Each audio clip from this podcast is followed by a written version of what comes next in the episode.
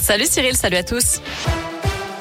À la une, un chauffeur mis en examen et écroué après un accident mortel à Jujurieux dans l'Ain. C'était le 2 août dernier. Selon le progrès, il est poursuivi pour homicide involontaire aggravé. D'après les premiers éléments, il roulait à vive allure et venait d'effectuer un dépassement dangereux lorsqu'il a violemment percuté la voiture d'une infirmière avant de prendre la fuite.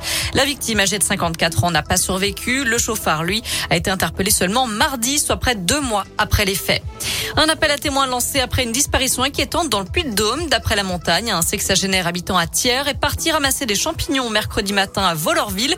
Et depuis, ses proches sont sans nouvelles. Un vaste dispositif de recherche a été mis en place. On vous mettra toutes les infos et sa photo sur l'appli Radescoop et radescoop.com. Les retraités dans la rue aujourd'hui. Un rassemblement a lieu en ce moment à Lyon. D'autres ont manifesté ce matin à Saint-Etienne, Bourg-en-Bresse ou le Puy-en-Velay. Ils réclament de meilleures retraites, une hausse de leur pouvoir d'achat et des moyens supplémentaires pour les services public. Bonne nouvelle pour l'emploi dans la région. Le groupe Fleurus, spécialisé dans la maroquinerie de luxe, va créer des ateliers de confection sur le site de l'entreprise Ardesi à Onia, dans le Puy-de-Dôme. Plusieurs centaines d'emplois vont être créés dans les deux ans à venir, d'après la montagne. Dans le reste de l'actu, la tension monte entre le gouvernement et les fournisseurs d'énergie après les annonces de Jean Castex hier soir. Le gouvernement bloque le tarif réglementé du gaz cet hiver après la hausse de 12,6% aujourd'hui et il plafonne la hausse de l'électricité à 4% en début d'année prochaine. Engie prend acte, mais les fournisseurs alternatifs menacent d'emmener l'État au contentieux. 88% d'entre vous jugent que le bouclier tarifaire du gouvernement n'est pas suffisant face à la flambée des prix. C'est la question du jour sur adoscoop.com. À retenir aussi le lancement du 3114 aujourd'hui, numéro national de prévention du suicide, une ligne d'écoute confidentielle disponible 24 heures sur 24 et 7 jours sur 7. Un numéro qui s'adresse à la fois aux personnes ayant les idées noires, mais aussi à leurs proches et aux personnes endeuillées par un suicide.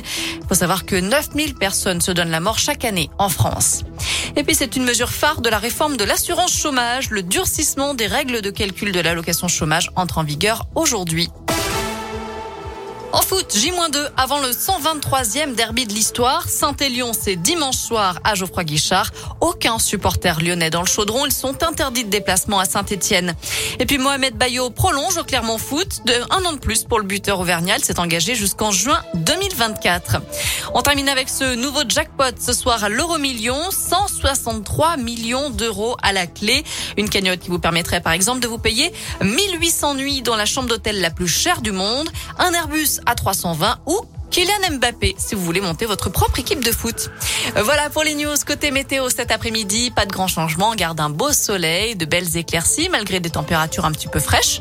Euh, les températures qui montent jusqu'à 22 degrés. Par contre, demain du soleil, mais dimanche ce sera la pluie et les orages.